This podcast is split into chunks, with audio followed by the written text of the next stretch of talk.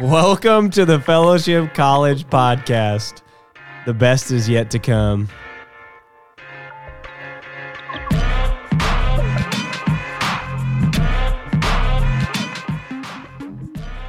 What if the, the good old days are still ahead of us? That was a, a quote from Joanna Gaines, I believe. I think it's hanging on a piece of shiplap somewhere. So Not this Joanna. That's with us. not here. Joanna, not Joanna Deep D S- Balraj Stafford. Ooh, good job. Thank you. Um, we are back. We're glad to have y'all here. Um, last season we dove into the topic of homosexuality, same-sex attraction, LGBTQ relationships, and we're going to dive a little deeper into that today. And so, right from the beginning, I just want to give you a heads up. This is not an extra or another episode. We're not going to cover the the exact same things. So this is kind of building off of that episode. And so if you haven't listened to season 1 episode 4, stop this podcast right now. Go listen to that because everything you're about to hear is hopefully going to build on that episode. And so the feedback that we got from that episode was a lot about, hey, I wish we could have di- dived into a little more depth in the Corinthian culture and the Greek word arsenokortos. Didn't didn't get it that one. Didn't get that one right. Arsenokoita. I don't know. Eiley, Eiley, our Greek our Greek scholar is gonna gonna walk us through that. And so uh, that's what we're gonna do today. And so again, there's a lot of nuance and uh, just humility that needs to be taken as we as we talk about homosexuality. And so I know that someone's going to listen to this and say, "Wow, they didn't cover X, Y, and Z." We probably covered some of those things in that last episode. So go stop this podcast right now and go listen to episode 1.4. And so today we're going to talk a lot about culture and context. And so as a way of intro, I thought it would be good to ask the question if you could live in any culture in the history of time, what would it be? Where would you live? Okay. This is going to be, you know what? Just don't make fun of me, okay, guys? Well, You know, have you you, know- you we know- make fun of you. That's the whole podcast. The whole podcast is us making fun of you. Um, have you ever watched Pride and Prejudice? Oh yeah. Yes. Didn't guys. Jacob talk about that in like an entire sermon once? I did. I Um, did bring up Pride and Prejudice. Oh yeah, because you brought up the hand thing. Mm-hmm. Yes, Mr. Darcy. Yes. Um. That was Now uncomfortable. I want to live in that time period. It's not uncomfortable. It's romantic. The hand thing was weird. It's romantic. Okay. my hands are cold. Where did that come from? It's, it's a line in the movie. Um, okay. Anyway, I want to live in that, not necessarily what was happening in real life during that time. I actually don't know what was happening. In real Do you know life. how they treated women back Yeah, then? probably not great, but um, the movie. I want to be in the movie Mm. in that time. That's fair. Please and thank you. I'm here With for the Mr. dresses. Darcy. Yes. Okay. Well, yeah. He, him, you know, Wow. I have some thoughts. he could have been a little bit more um c- communicative. C- communicative. I, I feel like you're supposed to. It's communicative, right? It's not communicative. No, Communicative. It's communicative. Okay. Yeah, yeah, yeah. You got it. Anyway, Communicable. yeah, mm, yes, that one. Uh, it's like you're making up words. Oh my gosh, do other people do that? Anyway, we'll get to that. Um, Whoa. whoa. Yeah, that's where I want to be. Okay. That's a good answer. I get it. The dresses, those are pretty Thank cool. you. Yeah. yeah, it's very superficial. I get it. Okay. Um, my answer is not as fun as those dresses, and uh, some people might question this, but honestly, right here in the '90s, I love '90s culture. It was like right before tech just absolutely blew up, but we had all the technology that like really made life pretty pretty good and easy.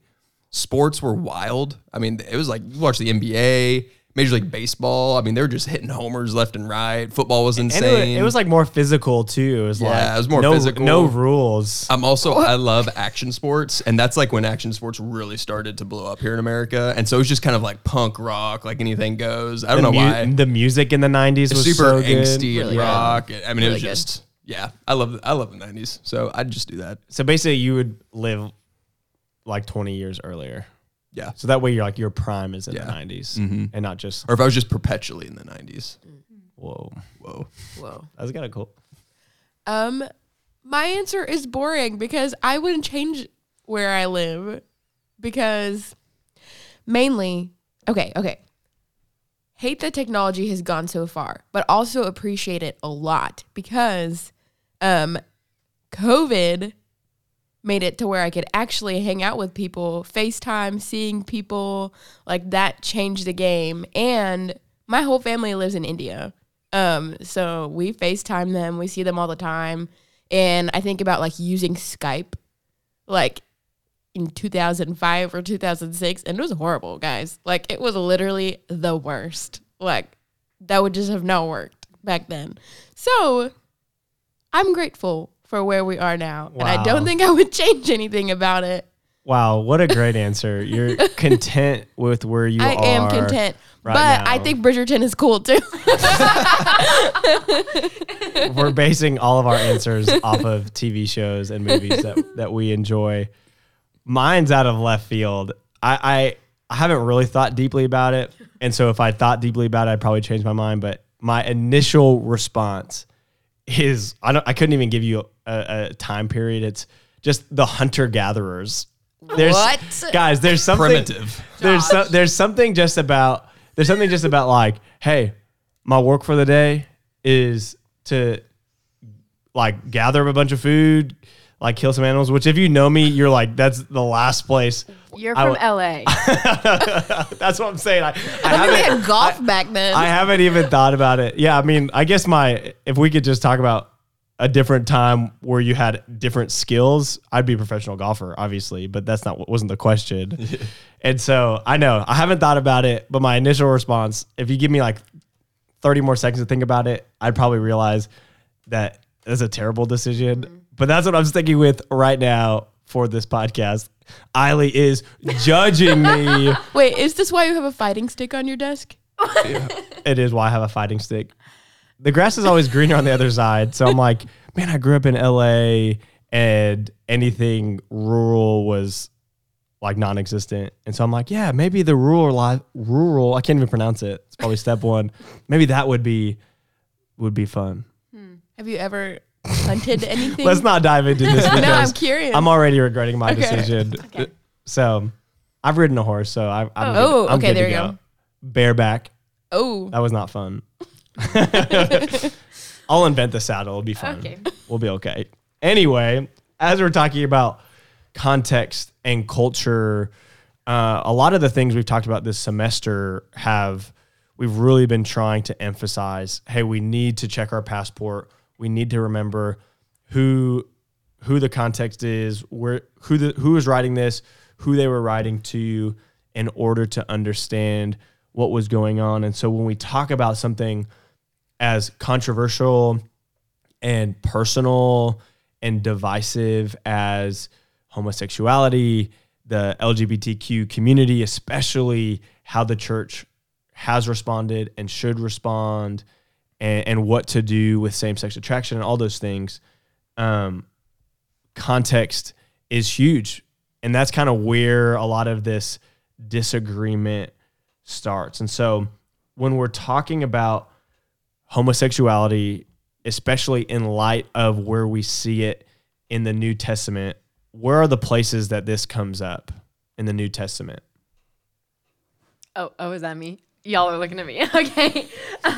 Yeah, you gonna read today, Eiley? Oh, sure. I mean, um, we're going to be focusing on First Corinthians uh, chapter 6 today. And that's where the topic of homosexuality comes up, but it also comes up um, in First Timothy chapter 1.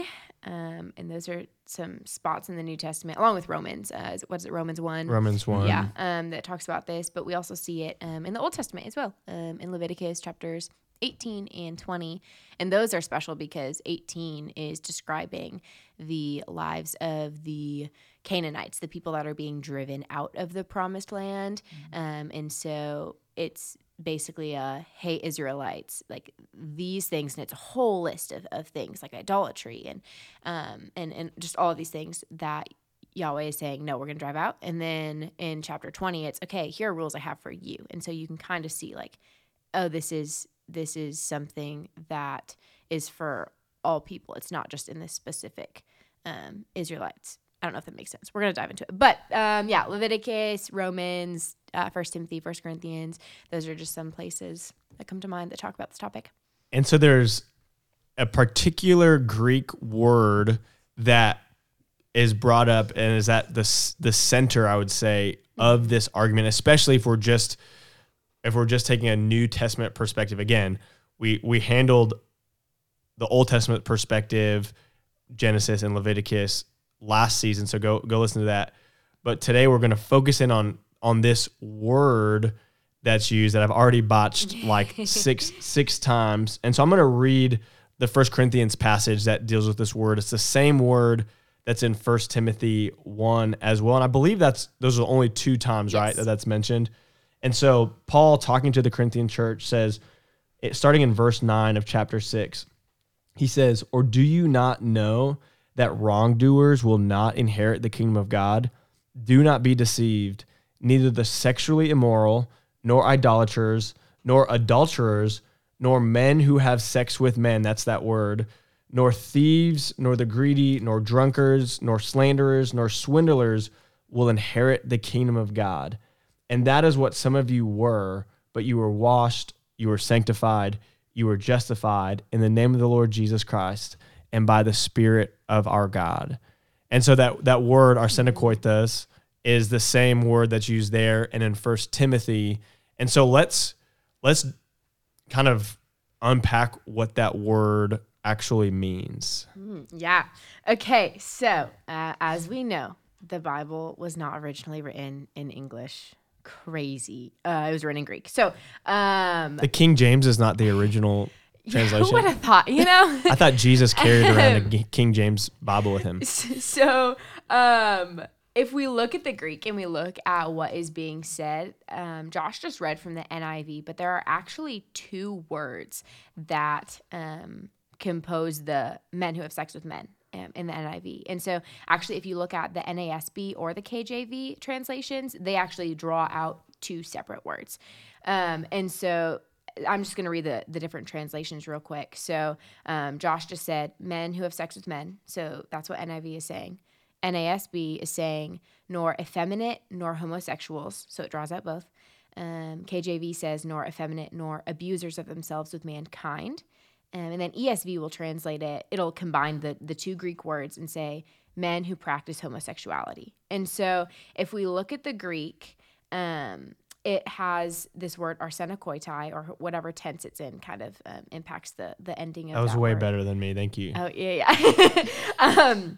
but uh, there, there there are two parts of this word. So arsen uh, means man or male, and then koitai or koite means bed. But just like in our language, how we can have um, like idioms or euphemisms, ways of saying things that like our culture would understand, they did as well. and that- so, like, He slept with that girl. yeah, that means oh he had sex with her. Yeah. yeah. So just um, the same with them. To bed or to take someone to bed is this euphemism for oh they had sex with them or they slept with them. So when Paul combines these two words, arsen and koite, he's saying these are are men who have sex with men. Um, and so we see that word specifically in the Greek text, but then the word before it is this word um, malakoi.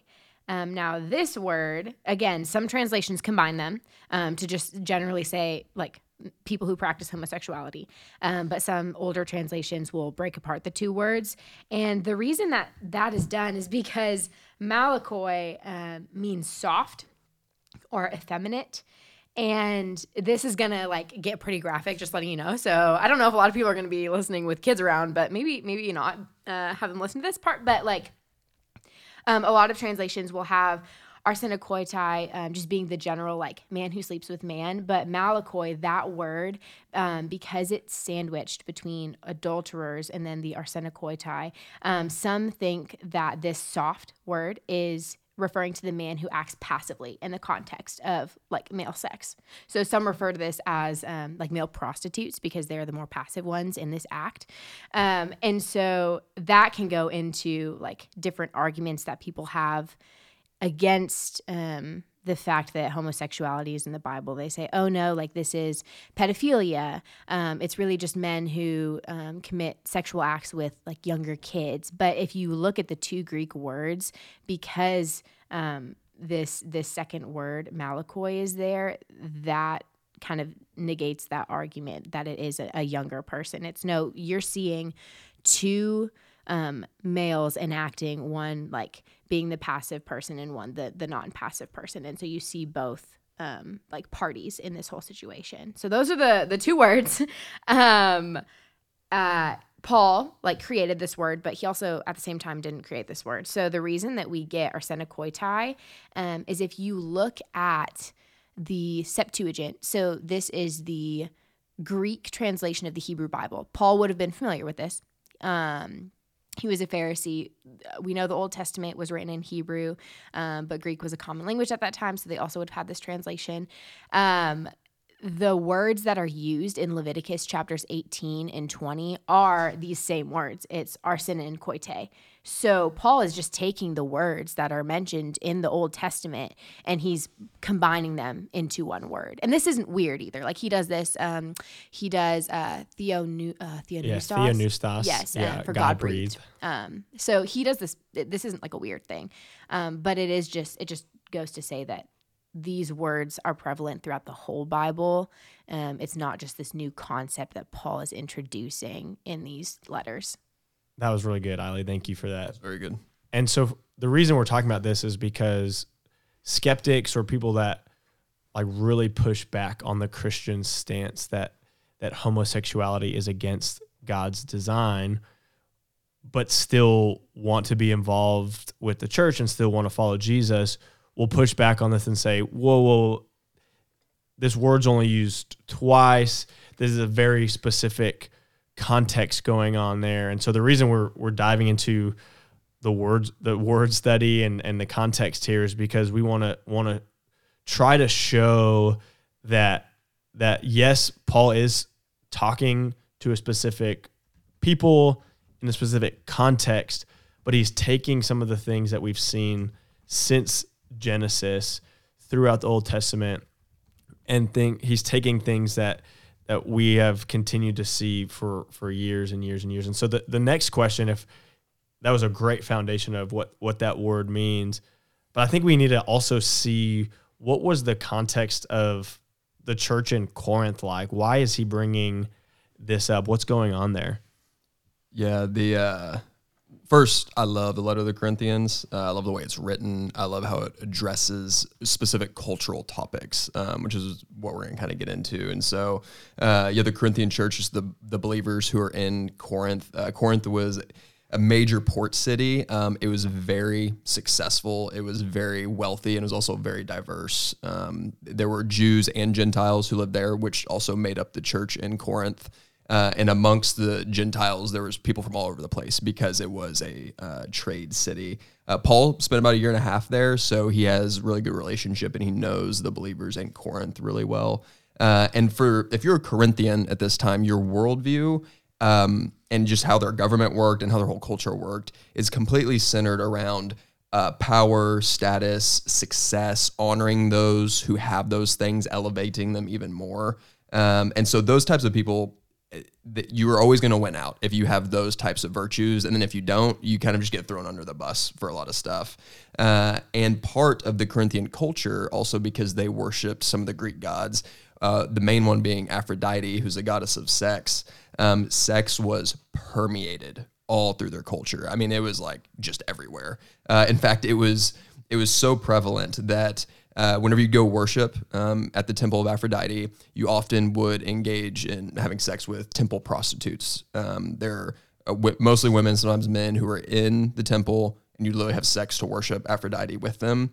And there were this was so prevalent that Plato, um, the philosopher, actually referred to anywhere, not just in Corinth, but anywhere he was, if there was a prostitute, he referred to them as a Corinthian, because like that's how enveloped this culture was uh, with sex and with this type of practice. Um, and so now you have this body of believers who are coming out of Jewish back or who are Jewish, and then Gentile, who many of them would have been in Corinth for a long time and engaged in these kind of pagan worship practices, um, along with this culture of um, status and success and kind of just doing whatever we want because uh, you had the privilege of doing that in Corinth.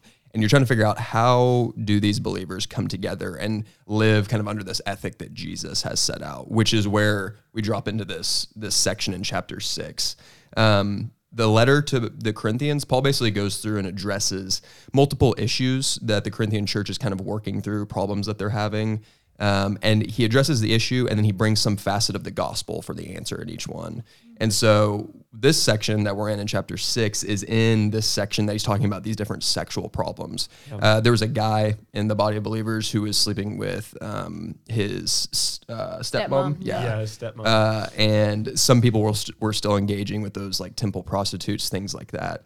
Uh, but it's interesting that it's specifically in this section in chapter six, it's right at the beginning of this kind of sex section that Paul is talking about. And he starts in chapter five, kind of getting into it in verse uh, verse nine. I wrote you in my letter not to associate with the sexually immoral people. Uh, and then he goes on to explain some things. And then once you get to chapter six, it's almost a little bit of an aside, and he goes into talking about um, lawsuits and basically how believers ought to be um, figuring out their problems amongst themselves and not taking them to uh, the secular courts, the courts of Corinth, who were just completely ruined um, and corrupt with these basically honoring the people who had the most. And he gives all these, Paul gives all these reasons as to why that is. And his main point in this um, part of chapter six is that if if you are God's people, you ought to live differently than these people who are not part of God's people. Uh, and you ought to be able to work out these differences amongst each other. And he's trying to show them that you are different, you're set apart because you are now a people of God. And to um, to finish off his point, that's where he brings in this section that we just read.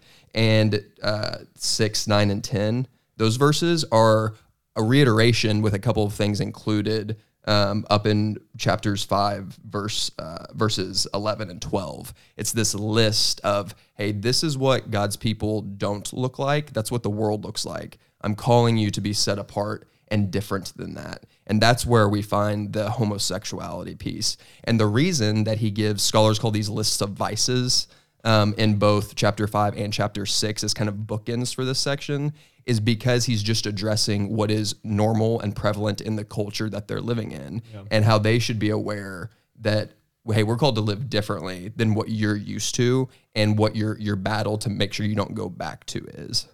Yeah that's really good. Thanks for thanks for that context. That's that's helpful. What what i hear from from people when we're talking about this context and we're talking about homosexuality we're talking about this word is that well they're ta- Paul here is talking about sex or maybe even graphic sex, like you're talking about incest. We're talking about pedophilia. So, what Paul do, the the argument is what Paul doesn't have in mind here is committed homosexual, like same sex committed relationships. And so, how would you uh, respond to someone that said, well, they probably didn't know what we know today about the LGBTQ community and committed same sex relationships? Um, I would say that is untrue. Uh, they were very aware of different uh, relationship dynamics, and they had every type of relationship dynamic that we see today. Um, so they would have monogamous same sex uh, relationships uh, with uh, between females or between males, and we have documentation of that. They would have um, the more promiscuous, like one-time things, temple prostitutes um, between heterosexual, like in heterosexual relationships and homosexual relationships. Like all of these things, there has been there have been historical documents that bring up relationships like these. Um, so they were aware of the possibility of like, hey, no, like you can be in a monogamous, committed, loving relationship between two men. So regardless of, hey, um, oh, the only reason that Paul or you know the Bible is saying you can't have um, homosexual relationships is because oh they just didn't have them in that time so they don't understand how good they can be um, that that argument falls short because we do have documentation that says that that was prevalent they were aware um, of those those relationships Yeah. We can easily fall into something called, I think it was C.S. Lewis that said this, but if not, we'll just say it was C.S. Lewis. It's easier that way.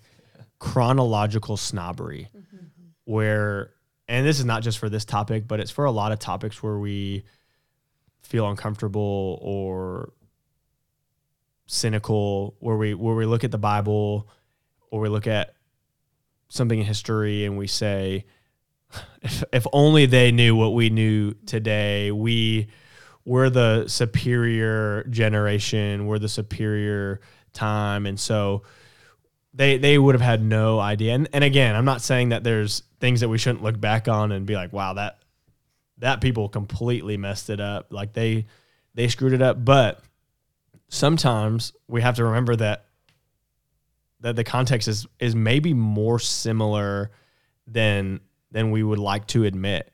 And as we look at these words and we look at look at these this context and we look at the promiscuity that was going on in Corinth, I think we see actually a lot of similarities there between the sexuality of that culture and our culture. Do y'all think that's fair? Yeah. And um even too, Paul could have simply just added a qualifier. He was very intentional with his words when he was writing these letters. And in that space where he says, you know, like no man shall lie with another man, he could have said, oh, unless they're in a, a committed relationship. Like Paul could have easily added a qualifier in that. And I think we have to understand that that he didn't. And so to assume that oh like paul was only talking about these things when he didn't specify like I, I think that's that's making a jump and when we look at the language that's used in this passage um, in the first timothy passage the the people in these li- like on this list right Th- these passages um, i'm gonna pull up the first timothy passage too like the language that's used for idolaters and adulterers. Um, the language is saying that these people are, are unrighteous and they're unlawful and they're sinful and they're unholy. Um, Paul isn't saying, like, hey, hey, Timothy, tell your people in Ephesus that they should stop having se- homosexual relationships. No, he's Paul is going to the root of these things, and he's saying that all of these things in this list, homosexuality included, is unholy. Um, and so just because um, my pride, I have pride here today um, in Northwest Arkansas in my 20s, um, 50 years from now, when I'm in a different city, in a different context, in a different stage of my life, if I still have pride, which I probably will, that pride is still pride. Like it's still sinful, it's still unrighteous and unholy. Um, and so th- the sin is the same throughout the culture, throughout the time. Um, you know, people change and, and the Lord sanctifies people, and people have different sin struggles throughout their life. But it doesn't mean that a sin in that context still isn't a sin in this context. Did that make sense? Yeah, that makes a lot of sense. And so, based on the context, based on this this passage, what do we what do we do with that? If if our listeners can can maybe even slowly start to see, okay, maybe the context is more similar than than I would would like to admit or have thought. How do we apply this? What does this look like for us today when we're talking with our our Christian believer friends and even with our non-Christian, non-believer friends. What do we do with with this? Yeah, that's um I I like what you said, Eiley, how this list encompasses this idea of just generally like unrighteousness and these different um, lifestyles that would be included in that. Uh, because, you know, if we're going to go through and read this list uh, in chapter six, there's a lot of things in there. And like, so right after practicing homosexuality, there's thieves and the greedy and drunkards and verbally abusive. Um, Now, you know, if you're if you're in a community where maybe you uh, you don't have many uh, friends friends who are um, homosexual or have same sex attraction or anything like that, um, I know that you have friends and that you probably in some capacity um, are moving through and have temptations for greed, and especially if you're in college uh, and in that type of culture, potentially drunkenness. Um, verbally abusive in any, any capacity, harsh words. Well, that first word he uses, sexually immoral, is the word porneia. Yeah. Which where we get pornography from. So like right off the bat, Yeah. he he's exposing a lot of people. Exactly. And so um, I think as far as us and then how this is applied to our friends is that, again, remembering the context of Paul is trying to bring the Corinthians back to see the big picture that if we are followers of Jesus, we're called to this different life, in which in verse 11, he talks about you didn't used to be in this life, but now you are, and you are under this lordship of Christ. And it's actually the abundant life that Jesus has wanted to come and give you. Um, and so it's it's it's like a check of hey, is my life lining up with how God has designed it in all of these facets? And in all of these things, we ought to be holding each other accountable and calling each other out and and sacrificing things that maybe we don't want to uh, believe or that's hard, um, taking the lower position in order to fall into this.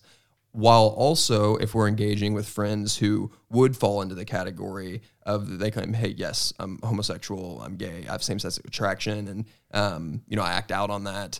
Uh, you that that then comes up okay are you claiming to also be uh, followers of jesus and paul's very clear that okay well there's these standards to live by. And that's that's one conversation. If they don't that conversation doesn't exist because they are not in the camp of followers of jesus.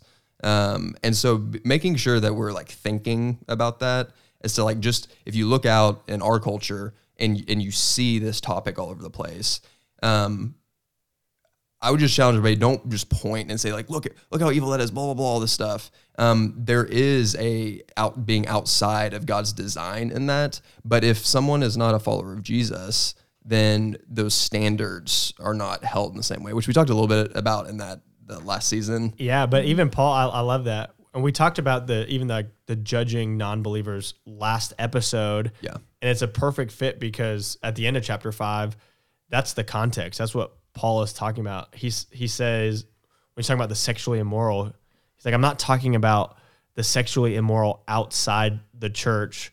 He said he says I'm talking about those inside the church. Verse 12 it says, What business is, it of mine to judge those outside the church? Are you not to judge those inside? And so Paul would would I think that was well said. Paul would say, "Hey, when we're talking about this issue of of practicing homosexuality, I think that's actually really important to say practicing homosexuality because again, last episode, last time we talked about this, uh, we talked about same sex attraction and those desires and how just having those desires is not sinful. There's plenty of there's plenty of Christians out there that have same sex desires, same sex attraction, and have had that for their whole lives, and that is not sinful. It's the the practice of it. And so again, go back and listen to that. But he's saying, what business is it of mine to judge those outside the church? And so again, when we're talking about this issue, do not make this your hill that you're dying onto. I'm gonna I'm gonna go and tell every person in the LGBTQ community how wrong they are. I'm gonna put up these picket signs and call out people and tell them they're going to hell and all these things. Like you are not doing what Jesus has commanded you. God cares about purity inside his church and he wants people to to be a part of that body.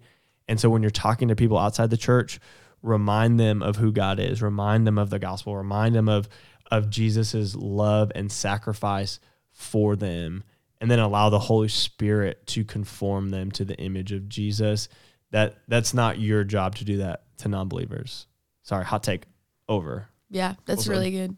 Um, and I think like reading this, um, when you put yourself in this category, um, like I've been greedy, I've been a slanderer, like I've said bad things, and so um, I think it calls us to humility first and foremost, um, taking a step back and saying, "Oh, Paul actually wrote this to me as well." Um, even if you don't struggle with that, like um, taking the step back to assess where you are and saying, I was there and the grace of Jesus extended to me.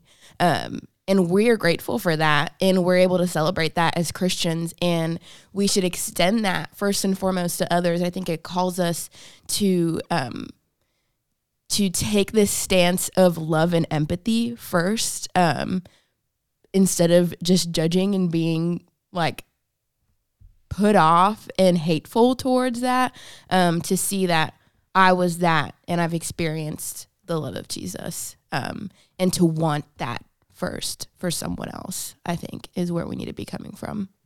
Yeah, it's really good. Taps into but what Paul finishes up there, talking about how um, we have been washed, sanctified, justified in the name of Lord Jesus by the Spirit of our God. He's like reminding, hey, you, like you said, you you were once there in in any of these categories, what whatever your vice was, um, as, as some would put it, but but no more. We this is the truth that we get to live in now, and it should call humility. Yeah, that's really good.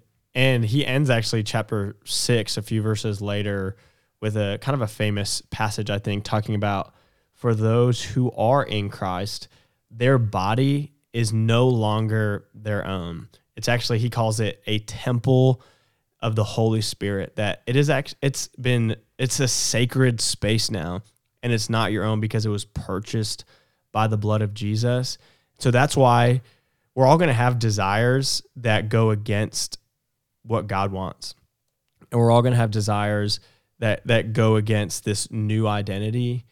And what Paul is trying to remind the believers here is that remind yourself that that Jesus has has purchased you with his blood that the Holy Spirit now dwells within you. The actual presence of God is with you if you are a Christian.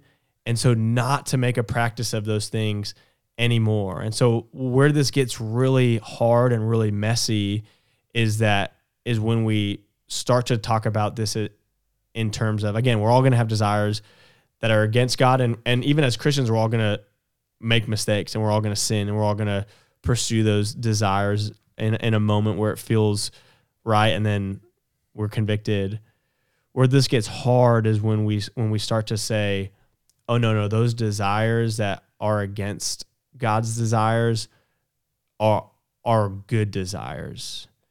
And so um, we have to remind ourselves that if if you're listening to this and you're calling yourself a Christian, that the the way that Jesus lays out for us a lot of times is going to go against what we want or or even like what what seems maybe good to us in the moment and part of being a Christian is this dying to yourself picking up your cross and and following him even when it, it doesn't it's hard.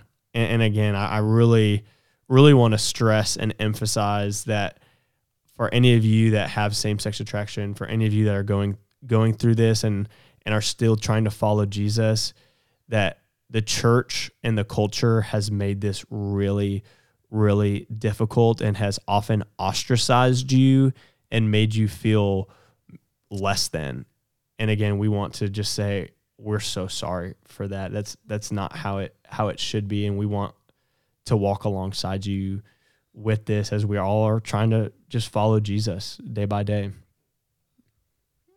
Yeah. Um, that was really well said, Josh.